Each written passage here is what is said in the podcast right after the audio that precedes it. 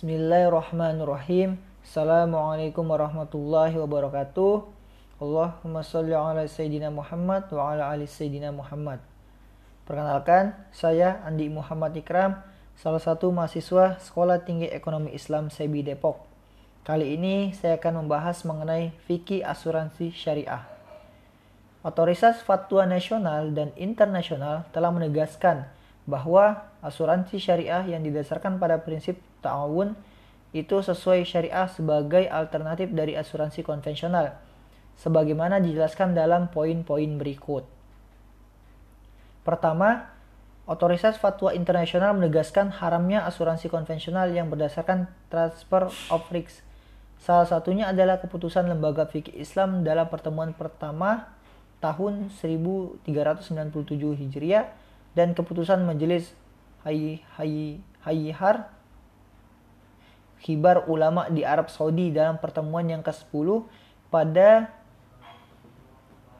tanggal 4 bulan 4 1397 Hijriah. Keputusan Lembaga Fikih Islam Internasional nomor 9 2 per 9 Standar Syariah Internasional AOIV tentang asuransi syariah. Pada saat yang sama, otoritas fatwa tersebut termasuk keputusan Lembaga Riset Islam Al-Azhar Asy-Syarif, Lembaga Fikih Robito Alam Islami yang menegaskan bahwa transaksi yang berdasarkan prinsip-prinsip syariah adalah transaksi asuransi yang didasarkan pada prinsip ta'awun. Hal yang sama ditegaskan para ahli fikih kontemporer yang sepakat bahwa Skema asuransi syariah yang berbasis ta'awun itu diperkenakan. Kedua, secara prinsip, Islam mewajibkan setiap muslim untuk berikhtiar secara maksimal agar mandiri secara finansial, termasuk menyiapkan anak dan keturunan mandiri secara finansial untuk masa depan. Salah satu ikhtiar tersebut adalah membuat perencanaan yang matang sebagaimana firman Allah Subhanahu wa taala dan hendaklah takut kepada Allah orang-orang yang seandainya meninggalkan di belakang mereka anak-anak yang lemah yang mereka khawatir terhadap kesejahteraan mereka. Oleh sebab itu, hendaklah mereka bertakwa kepada Allah Subhanahu wa taala dan hendaklah mereka mengucapkan perkataan yang benar. Quran surah An-Nisa surah keempat ayat ke-9.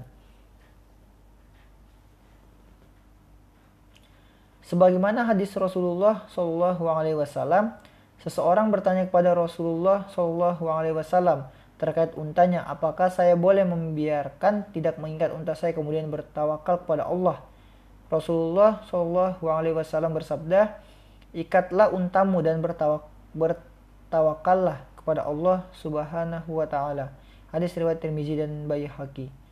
Ketiga, dalam asuransi syariah, setiap premi atau kontribusi yang dibayarkan peserta asuransi bukan lagi sebagai harga beli, melainkan sebagai tabaru atau hibah kepada peserta kolektif Total premi yang dibayarkan peserta asuransi syariah menjadi milik peserta kolektif sebagaimana penegasan mazhab Malikiyah bahwa goror ketidakpastian tidak merusak transaksi tabaru atau sosial. Oleh karena itu, ketidakpastian seperti yang terjadi dalam asuransi seperti surplus, underwriting, atau defisit underwriting itu tidak merusak transaksi para pihak karena transaksi yang terjadi adalah transaksi sosial, bukan bisnis sebagaimana ditegaskan dalam ayat dan hadis yang memerintahkan untuk saling tolong menolong atau ta'awun. Dan tolong menolonglah kamu dalam mengerjakan kebajikan dan takwa dan jangan tolong menolong dalam berbuat dosa dan pelanggaran dan bertakwalah kamu kepada Allah sesungguhnya Allah amat berat siksanya.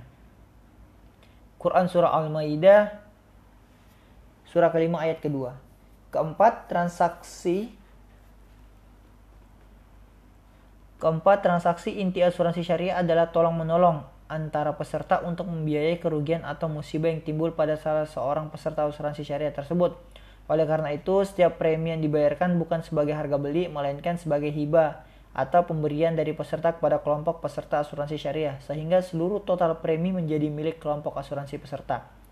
Lebih detailnya, ta'awun atau pemberian premi tersebut disebut sebagai komitmen untuk bertabaru. Maksudnya setiap para peserta, setiap peserta pada saat mendaftarkan diri sebagai peserta asuransi syariah, salah satu bentuk komitmennya adalah berkomitmen untuk berderma atau berhibah kepada kelompok peserta asuransi syariah.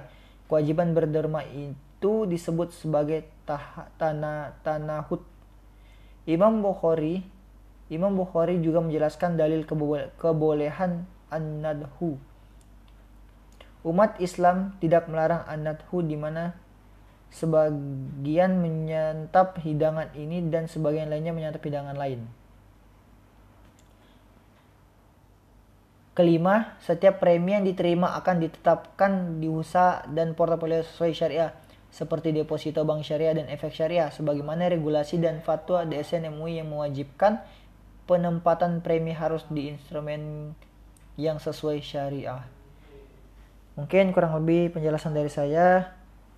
Mohon dimaafkan apabila ada perkataan yang salah. Assalamualaikum warahmatullahi wabarakatuh.